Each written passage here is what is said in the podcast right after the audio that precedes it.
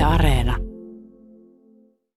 50-luvulla Diorin parfyymitalon pääparfumööri Edmond Rodnitska tutki takapihallaan olevia kieloja yhden kesän ja mietti, että miten hitossa hän saa tästä niin kuin sen tuoksun, tuoksun vangittua. Tämä on mielikuvituksen hurjaa lentoa ja tuloksena on sellainen tuoksu, joka vie aikaan ja paikkaa tai ei ole välttämättä edes olemassa. Minusta jonkun pitäisi keksiäkin sellainen tuoksu, jonka nimi on suo. Suopursu, pihlajan kukat, vastaleikattu nurmikko, vanamo, kielo, savisen merenrannan tuoksu. Sammalte tuoksu kuumana kesäpäivänä, sateen jälkeen koivun lehden tuoksu. Lapsuuteni lempikasvit ja tuoksut, pihasaunio ja pihlaja. Näsien tuoksu, sen haluaisin parfyymiin. Tuomenkukkien tuoksu jo lapsuudesta saakka, juhannusruusu, vadelmanlehdet, järven tuoksu hellepäivänä, suon tuoksu, se on paras. Auringon pahtamat neulaset metsäpolulla, auringonpaisteen lämmittämä havumetsä, siitä tulee aina mieleen, kun pienenä metsäpolkua pitkin kipitti mummolaan syömään pullaa. Ehdottomasti parasta on mustikan tuoksu. Varsinkin uudet keväiset lehdet antavat hennon, mutta massana tuntuvan tuoksun, eikä metsästä millään viitsisi lähteä pois. Se autuas tuoksu, kun lapsena nuuski emmalimukiaan, joka oli täynnä auringon kypsentämiä juuri poimittuja metsämansikoita. Savun tuoksu ilmassa, kun sauna lämpiää kesäiltana. Tässä oli vain osa niistä tuoksumuistoista, joita tuli kommentteina Yle Luonnon Facebook-sivulle tammikuussa Hajujen aikamatkalla ohjelma yhteydessä. Jututin siinä tietokirjailija Ari Turusta ja hän kertoi tuoksujen historiasta ja kirjastaan Tuoksujen atlas. Ja tämä, siis nämä monet kesäiset tuoksumuistot, joista monet on helppo tunnistaa, on syynä siihen, että istun nyt kesän alussa Ari Turusen takapihalla juttelemassa taas tuoksuista ja hajuista, erityisesti nyt kesän tuoksuista – nyt luonnonkukkien aikaan ja puutarhakukkien aikaan. Koska monet hienot kesän tuoksut ovat kukkien tuoksuja ja itse asiassa siis kasvien puhetta, viestejä, joita ei ole tarkoitettu niinkään meille, vaan esimerkiksi pölyttäjille kutsuviesteiksi tai sitten vaikkapa varoitusviesteiksi. Tuoksujen historia maailmassa on tietenkin valtavan pitkä ja monipolvinen, mutta parfymentekijöidenkin historian on aika pitkä ja hauskaa ja hassua ajatella, miten he ovat vuosisatojen mittaan nuuskineet ympäristöään uusien tuoksuyhdistelmien toivossa. Ari Turusen kirjasta luen, että esimerkiksi kuuluisa Chanel Vitonen onkin Venäjän hovissa työskennelleen parfymöörin sata vuotta sitten kehittelemä tuoksu, jonka inspiraatio on napapiiriltä, pohjoisen järvimaisemasta ja keskiyön auringosta. Tämä parfymööri oli käynyt ensimmäisen maailmansodan aikaan Kuolan niemimalla ja muisti taianomaisen hienon hetken Murmanskista, miten viileän raikkaalta tuoksuva järvi kylpi keskiyön auringossa. Ja siitä kuulemma koko homma lähti liikkeelle. Tuoksut ovat tärkeitä meille monella tavalla tietenkin. Ne vaikuttavat alitajuntaa, herättävät mieleyhtymiä, tunteita, tuovat mieleen muistoja ja jättävät niin vahvan jäljen, että tutun tuoksun tuntiessa siirtyy hetkessä vaikkapa takaisin lapsuuteen, silloinkin kun tämän päivän tapahtumat eivät ehkä ole enää niin kirkkaasti muistissa. Tuoksusta puhuminen sen sijaan on aika vaikeaa. Se selviää heti, kun alamme tehdä ohjelmaa, varsinkin tällä lailla tottumattomalle äkkiseltään. Mutta kiehtova tuoksujen maailma on. Ja tietenkin tuoksut ovat hienoimmillaan luonnossa, aitoina, siinä hetkessä – kesäyössä, aamukasteessa, auringonpahteessa, nyt juuri esimerkiksi alkukesän luonnossa koettavissa. Mutta tietokirjailija Ari Turunen korostaa heti, kun alamme puhua tuoksujen maailmasta hänen kesäisellä takapihallaan, että ei tätä kaikkea kannata ottaa liian vakavasti, tätä koko tuoksujen erikoista maailmaa.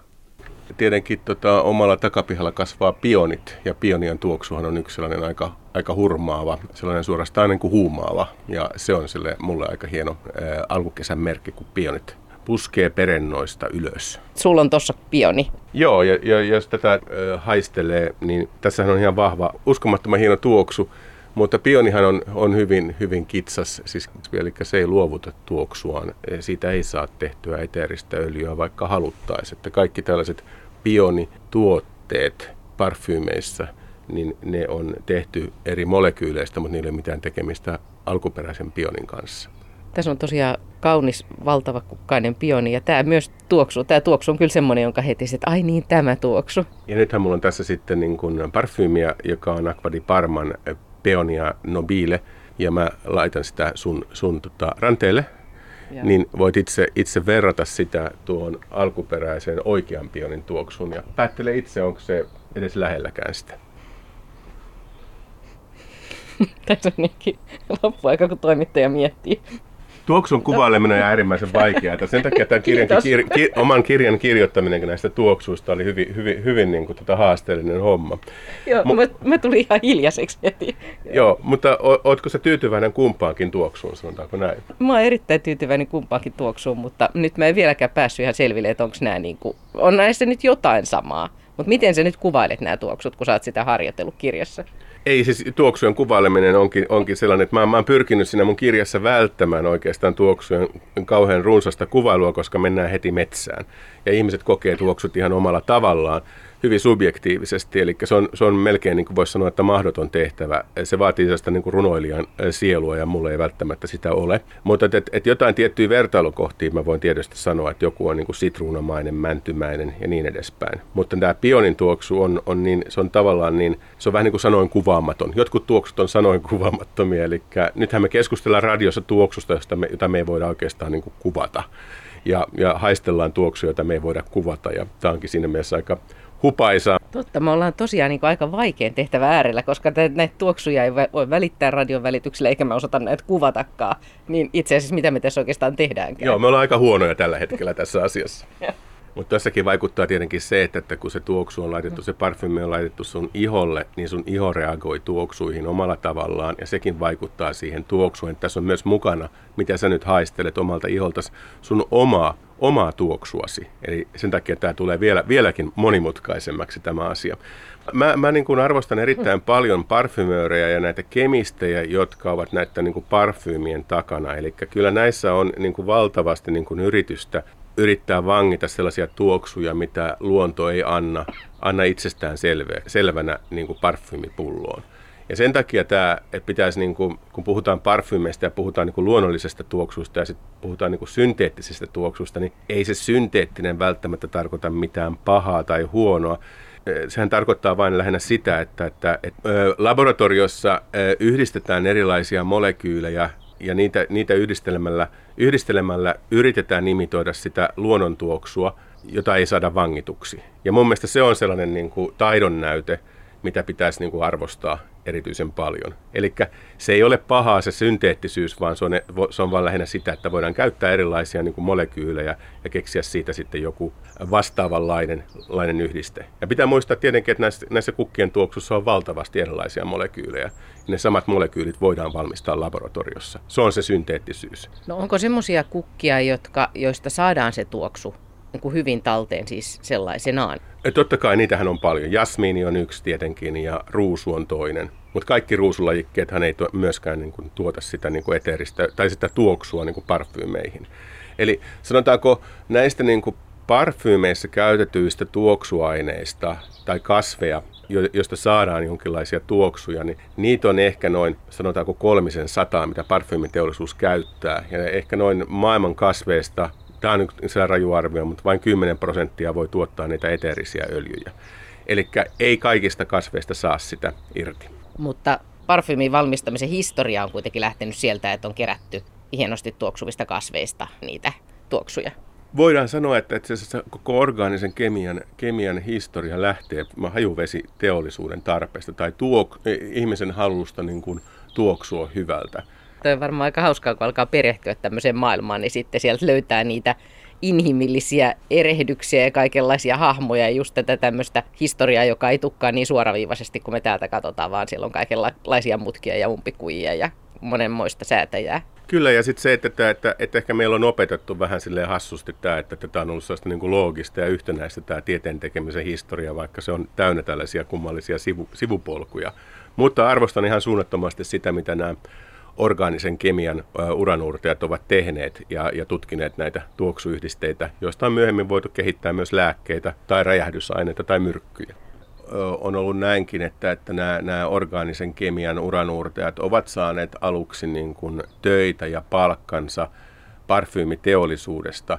Ja esimerkiksi tällainen parfyymihistorian uranuurtaja, kroatialainen Leonid Rudnitska, hän teki yhteistyötä sitten niin kuin parfyymiteollisuuden kanssa ja, ja sitten niin kuin kehitti tällaisia ä, synteettisiä yhdisteitä laboratoriossa, jolla korvattiin esimerkiksi myski, myskikauriin tämä muskooni ja, ja sivettikissan sivetoni. Eli, eli tämän Rutnitskan keksinnön ansiosta, eli hän pystyi tekemään tällaisia ä, isoja rengasrakenteisia molekyylejä, joita hän kutsui muskooniksi ja sivetoniksi, niin tämän takia nämä eläimet saavat nykyään olla rauhassa, eli myskiset ja sivettimäiset tuoksut ovat nykyään laboratoriossa valmistettuja, luojan kiitos. Me puhuttiin tässä jo vähän siitä, että, että näitä tuoksuja on käytetty tietysti, koska ihmiset ovat halunneet tuoksua hyvältä. Mutta kuinka paljon kun mä nyt mietin sitä, että miten paljon tuoksut tuo muistoja ihmisten mieleen ja ikään kuin hetkessä me voidaan lentää jonnekin vaikka omaan lapsuuteen. Ja se meidän tuoksujen muisto kavalkaadi on niin kuin valtavan paljon isompi kuin pelkästään esimerkiksi vaikka kukat, niin, niin onko sellaista, että, että ihmiset haluaa vaikkapa vanhana haistaa niitä tuoksuja, joita sieltä lapsuudesta muistaa ja voidaanko tällä lailla niin kuin tämmöisiä tuoksuja taltioida? On olemassa parfymöörejä, jotka suunnittelee juuri tällaisia tuoksuja, eli sä voit äh, niin kuin rakentaa oman nimikko parfyymisi, jos sulla on rahaa maksaa siitä, ja sä voit kuvailla sitten jonkun lapsuuden muistosi, jota kautta sitten parfymööri rakentaa sulle sitten sellaisen tuoksun, ja voit sitten itse päätellä, että tykkäätkö vaiko etkö. Mutta totta kai tällaiset niin kuin mielen assosiaatiot, mieleyhtymät, muistot ja kaikki tämä on hirveän olennainen osa parfyymien suunnittelussa. Ja monet tällaiset legendaariset parfymöörit ovatkin suunnitelleet näitä niin kuin juhlittuja hajuvesiään sillä perusteella, että he ovat oikeasti muistelleet jotain niin kuin nuoruuden rakkauttaan tai matkoja tai jotain tiettyjä tilanteita ja sitä kautta tehneet tästä niin kuin sellaisen oman mielenkiintoisen tuoksunsa.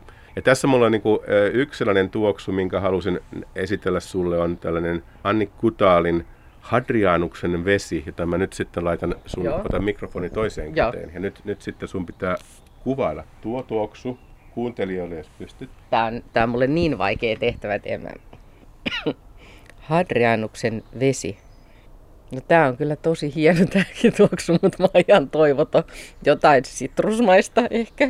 Kyllä, ja tä, tässä on hauska tässä niin kuin, tuoksussa, joka on, niin kuin, joka on valittu yhdeksi vuosisadan parhaimmaksi tuoksuksi Ranskassa, niin tämä perustuu siihen, että tämä parfymööri nuorena naisena lomaili Italiassa, Toskanassa ja samalla hän luki tällaista Margaret Jorsenaarin kirjaa Hadrianuksen muistelmat, jossa sitten tämä Rooman keisari Hadrianus ikään kuin muka kirjoittaa tällaista kirjaa. Ja parfymööri kuvitteli häntä toskanalaisessa huvilassa, joka oli sypressien ja sitrusten ympäröimänä. Ja tässä tuoksussa on sypressiä ja sitruunaa, joka on mun mielestä niin kuin äärimmäisen kiinnostavaa siinä mielessä, että sypressissä on limoneenia – mitä on myös sitruksissa, eli tämä, tämä niin kuin havupuu ja sitrus löytävät loistavan liiton tässä tuoksussa. Tämä äärimmäisen raikas kesäinen tuoksu. Ja tämä parfymööri siis teki tällaisen mielikuvitustuoksun. Hän kuvitteli, että tällainen tuoksu ympäröi Hadrianusta silloin, kun hän kirjoitti kirjaa.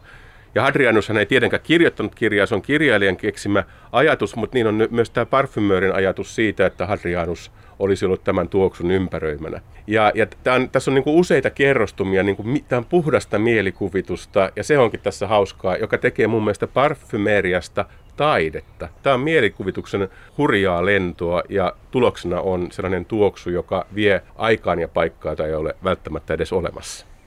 Nyt eletään tosiaan alkukesää, ja me tehtiin juttua jo tuossa ihan tämän vuoden alussa, mutta mä halusin palata sun kanssa puhumaan näistä kesän ja kukkien tuoksuista sen takia, että, että silloin kun me tehtiin viimeksi ohjelma, niin tuli ihan valtavasti kommentteja ihmisiltä tänne Yle Luonnon Facebook-sivulle muistoja omista parhaista tuoksuista. Näitä tuli siis joku 300 tai jotain sellaista, että ihan, ihan hirveästi. Nyt kun mä luen sulta täältä jotain, mitä mä nyt osuu silmään, niin, niin tunnistatko sä näitä? Täällä on aika yllättäviäkin siis. Luonnon tuoksu sateen jälkeen, suon tuoksu, kuiva kangasmetsä kuumalla säällä, vanamo ja suopursun tuoksu, pihlajan kukinta helteisen päivän jälkeen, kun maasta nouseva kosteus levittää sen lähitienoille ja pysähtyy voimakkaaksi tuoksuseinäksi illan tyyneydessä. Silloin se on suorastaan huumaava tuoksu. männyn kaarnan tuoksu, mesiangervo, suopursu. No, tähän mennessä tunnistat se tämmöisiä tuoksuja? Joo, totta kai. Ja, ja yksi mun mielestä, niin kuin, että tässä, tässähän näkyy tietenkin tämä suomalainen maisema, eli metsä ja suot. Ja yksi mun mielestä niin kuin, sellainen niin kuin kiehtovimpia tutkimuskohteita pitäisikin olla niin kuin suomalaisten soiden tuoksut ja kuinka paljon sieltä löytyy tällaisia tuoksuyhdistelmiä aineita. Eli minusta jonkun pitäisi keksiäkin sellainen tuoksu, jonka nimi on suo. Kun suola kävelee, niin sehän on täynnä, mitä, täynnä tuoksua, elämää ja värejä.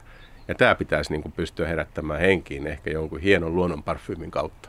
Tuomien tuoksu toukokuussa, niitetyn kuivan heinän tuoksu heinäpellolla, valkolehdokki. Yksi kukka on tuossa metsäniityllä, ei sitä voi sanoin kuvata eikä kopioida. Valkolehdokin tuoksu tulee aika monta kertaa esiin. Joo, ja tässäkin näkyy se, että sitä ei voi kuvata. Että se on, se on vaan niin kuin herättää niin kuin mahtavan tuntemuksen, mutta se on niin kuin ihan mahdoton kuvailtava. Ja tuostahan nyt näkyy hirveän paljon se, että, että miten paljon meillä olisi sellaisia niin kuin potentiaalia tuoksuaineita, että näitä pitäisi mun mielestä pystyä enemmän niin tutkia, että voisiko ja saisiko niistä eristettyä jotain kiehtovaa tuoksuainetta pulloon myös. Mutta nämä on usein aika tarkkoja, että ne pitää olla myös, niin kuin tässäkin lukee, että metsämansikka mummolan pihassa Rautalammin Savonjoella. Että se pitää olla myös se mummolan piha siinä. Joo, mutta toi on itse asiassa sellainen, että, että kun joku tilaa joltain parfymööriltä jonkun tuotteen, niin useimmiten ne kuvailut voi olla juuri tällaisia, hyvin eksakteja, että, että annetaan parfymöörille tehtävä, että haluan juuri tällaisen, että siinä tulee niin kuin mummola myös, myös niin kuin mieleen ihan oikeasti. Eli näitä, näitä tällaisia, mitä näissä olen näitä parfyymejä käsitteleviä kirjoja lukenut, niin niissä on, on ollut vastaavanlaisia niin kuin aika yksityiskohtaisiakin tilauksia joltain niin kuin isolta tuottajalta. Täällä tuntuu toistuvan mäntymetsän tuoksu kuumana kesäpäivänä ja sitten toisaalta kesäsateen jälkeinen metsän tuoksu. Se voisi olla aika vaikea tehdä, kesäsateen jälkeinen metsän tuoksu en pysty, mä en, mä en osaa kemiaa lainkaan pystyäkseni tekemään jotain tällaista niin kuin usvaisen metsän tai, tai vastaavanlaista tuoksua. Se on, mutta, mutta männystä pitää sanoa se, että, että mäntyhän on, niin kuin, jos me ajatellaan, autoissa on tämä Wunderbaum-puu, niin siinä on, niin kuin, mäntyhän on ollut tällainen niin kuin perinteinen, sen sisältämä pineeni esimerkiksi, niin, niin moni, moni havupuu sisältää nimenomaan pineeniä, ja pineenihän on sanonut nimensä nimenomaan männystä, niin se toimii niin kuin hyvänä ilman raikastajana, ja pitää muistaa, muistaa, että, että aikoinaan Suomessakin, kun keuhkoparantoloita perustettiin, niin ne, ne sijoitettiin mäntymetsien keskelle, koska männyllä oikeasti on todistettavasti keuhkoja ja ilmaa raikastava vaikutus. Ja männyllä on myös toinenkin mielenkiintoinen piirre, eli jo Pohjois-Amerikan intiaanit tunkivat männynneulasia patjojen sisään, jolla ne karkotti hyönteisiä. Eli useimmat tällaiset niin kuin kiehtovat tuoksut mitä meilläkin on ja meidän metsissä, niin ne toimii myös erittäin hyvänä hyönteiskarkottimena. Että hyönteiset ei välttämättä tykkää samoista, tai itikat ei välttämättä tykkää samoista tuoksuista kuin me. Tuossa tuli jo syreenit, tuli valkolehdokki, vanamo, kielo ja suopursu. Muun muassa tämmöisiä. Onko näistä mistään tehty tuoksuja? Kielosta on tehty tuoksuja mutta kielokin on taas jälleen kerran sellainen niin kuin hyvin, hyvin niin kuin vaikeaa. Eli kielosta tehdään paljon parfyymejä, mutta mikään niistä parfyymeistä pionin tavoin ei saa tuoksua suoraan kielosta. Eli kieloa on yritetty puristaa parfyymipulloon, eikä siinä olla onnistuttu. Ja 50-luvulla Diorin parfyymitalon pääparfumööri Edmond Rodnitska tutki takapihallaan olevia kieloja yhden kesän ja mietti, että miten, miten hitossa hän saa tästä niin kuin sen tuoksun vangittua. Ja hän sitten onnistui jossain määrin siinä ja vuonna 1956 syntyi sitten tällainen klassikkoparfyymi kuin Diorissimo, jonka hän oli suunnitellut Diorin omistajalle Christian Diorille, joka tunnetusti piti kieloista. Mutta sitten kun kemistit, parfyymin erikoistuneet tota, kemistit ja tietokirjailijat tutkivat, mitä tämä kielo mahdollisesti niin kuin sisältää, niin se yhdistelmä oli tällaista, että siinä on syklooli, syklaami, aldehydia, fenyylietanolia, citronellolia, bentsyliasetaattia, fenyylialdehydia, kanelialdehydia. Eli tällainen määrä mahdollisia molekyylejä on se, joka muodostaa sen kielon tuoksun näissä niin nykyparfyymeissä.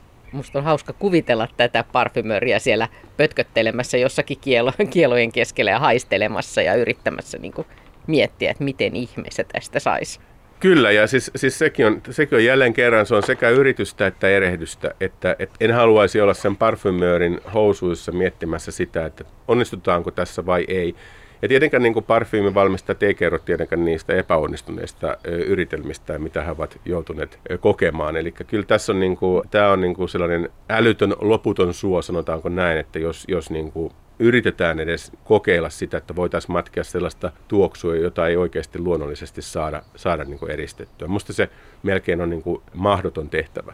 Mutta tässä mulla on nyt sitten tätä ikään kuin synteettistä kielon tuoksua ja, ja nyt laitan sitä... Ää, Joo. Ja nyt, nyt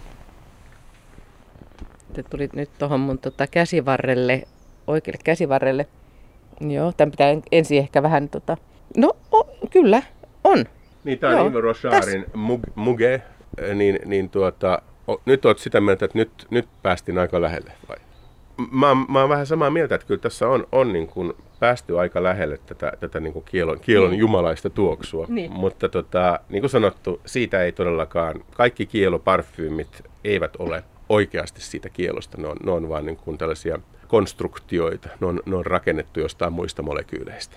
Siis Suomen luonnon kauneimpia, kesän kauneimpia tuoksuja kesäyössä tuoksuva valkolehdokki, niin tiedätkö, onko kukaan yrittänyt siitä? Ei, mulla ei, siis mun käsityksen mukaan niin suomalaiset metsän tuotteet, ne ei ole koskaan oikeastaan niin kuin olleet mitenkään herättäneet juurikaan kiinnostusta suurten parfyymivalmistajien piirissä. Eli väittäisin, että Suomen metsät kätkevät sisälleen aika paljon sellaisia tuoksuja, joita olisi syytä tutkia enemmän. Mutta Suomessa ei myöskään oikeastaan ole ollut koskaan niin parfyymiteollisuutta. Meillä on aika vähän esimerkiksi ollut näitä niin parfymöörejäkin. Ja Suomessa ei oikeastaan ole koskaan juurikaan niin kuin nähty tätä mitenkään sellaisena niin merkityksellisenä asiana. Ja tämä on mun mielestä hyvin mielenkiintoista, koska sitten taas Venäjällä niin parfyymit on aina ollut hyvinkin arvostettu ja ne on kuitenkin samalta, ollaan enemmän tai vähemmän samalta, samalta kasvillisuusvyöhykkeeltä. Eli väittäisin, että boreaalisissa metsissä voi löytyä paljonkin sellaisia kiinnostavia niin tuoksuaineita, joita kannattaisi tutkia. Esimerkiksi jotkut tietyt sienet voisivat olla hyvinkin potentiaalisia. Kyllä mä luulen, että jos joku parfymöri joskus e- eksyisi valoisena kesäyönä haistelemaan valkolehdokkia, niin varmaan olisi semmoinen kokemus, että sen jälkeen ehkä, ehkä voisi kiinnostaa. Tosin emme halua, että niitä kerätään sitten taas, se pitäisi tehdä jotenkin sillä lailla jäljitellen tai miten niin kuin kasvia säästäen kuitenkin. Mutta jos tässä olisi parfymöri, joka tekisi sulle sun unelmien tuoksun, ja nyt meidän pitäisi käyttää siinä näitä Suomen, Suomen kesän tuoksuja, niin mitä, mitä sä laittaisit siihen? Kyllä mä laittaisin siihen mäntyä. Mänty on ihan ehdoton sellainen raikas ja tietenkin metsäinen ja, ja syvä ja tumma. Eli mäntyä, mäntyä laittaisin ja, ja sitten ehkä se voisi olla sellainen niin kuin juurituoksuna ja ehkä sitten niin kuin sydäntuoksuksi mesiangervoa, jos siitä saa sellaista niin kuin tuoksua, mistä en, ole, en tiedä, että onko, onko se edes mahdollista. Ja ehkä koivua vähän. Niin tosiaan, puhuttiin sinulla aikaisemmin, että on juurituoksu, ja sitten oli mikä sitten on vielä se latvatuoksu.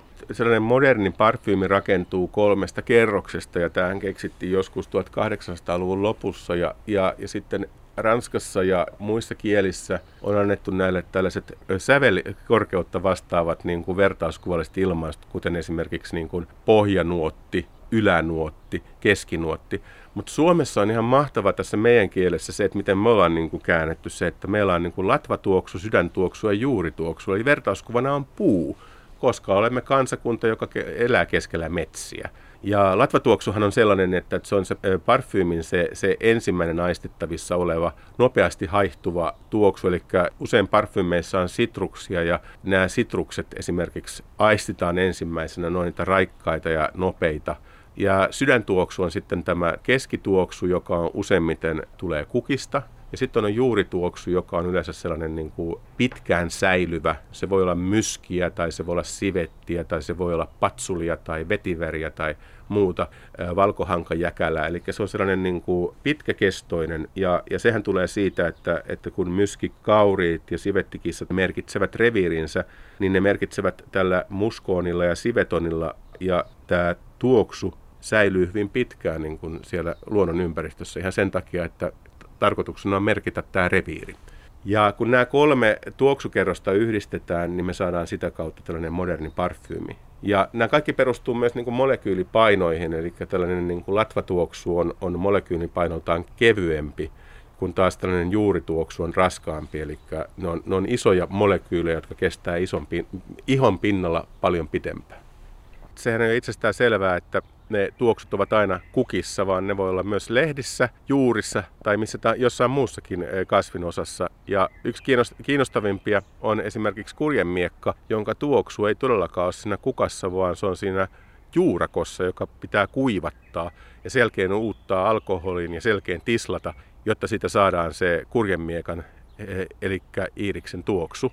Ja pelargoniassa se tuoksuhan ei ole myöskään siis, mitä käytetään parfyymeissä niissä kukissa, vaan kasvin lehdissä, jotka tuoksuu kyllä aika uskomattoman huumaavilta. Nimenomaan ne lehdet, ei se kukka. Täytyy sanoa, että me olemme Suomessa aika ainutlaatuisessa asemassa, että meillä on oikeasti muutaman metrin päässä meillä on mahdollisuus lähteä metsään kuuntelemaan linnunlauluja ja haistelemaan erilaisia moninaisia tuoksuja. Se ei ole kaikille niin yksiselitteisen mahdollista annappa vinkki tähän alkukesään, että miten kannattaa virittäytyä, tuo, jos lähteekin tuoksujen luontoretkelle, niin miten kannattaa virittäytyä? Ammattiparfymöörit eivät juo alkoholia ainakaan vuorokauteen eikä polta tupakkaa, eli tällainen täysin niin kuin eh, irtaantuminen kaikista nautintoaineista ainakin vähintään vuorokaudeksi ja sitten sen jälkeen, sen jälkeen metsä.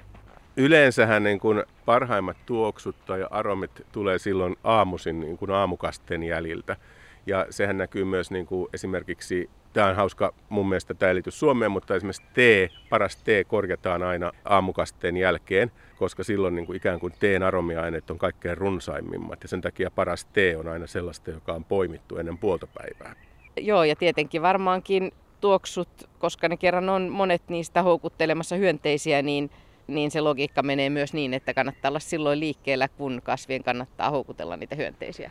No silloinhan se johtaa myös sitten siihen, että tietyt kukat, jotka kukkii esimerkiksi öisin, niin se on se paras aika. Eli juuri niin kuin sanoit, että silloin kun se kukka haluaa houkutella niitä hyönteisiä, niin sun pitää seurata sen kukan vuorokausirytmiä eikä omaasi. Tähänhän on loputtomasti kesällä ja kesälomalla aikaa. Joo, ei, tässä, ei tässä ole mitään muita vinkkejä oikeastaan olemassa kuin se, että, että niin kuin seuraa luontoa ja, ja tottelen niin kuin luonto tekee.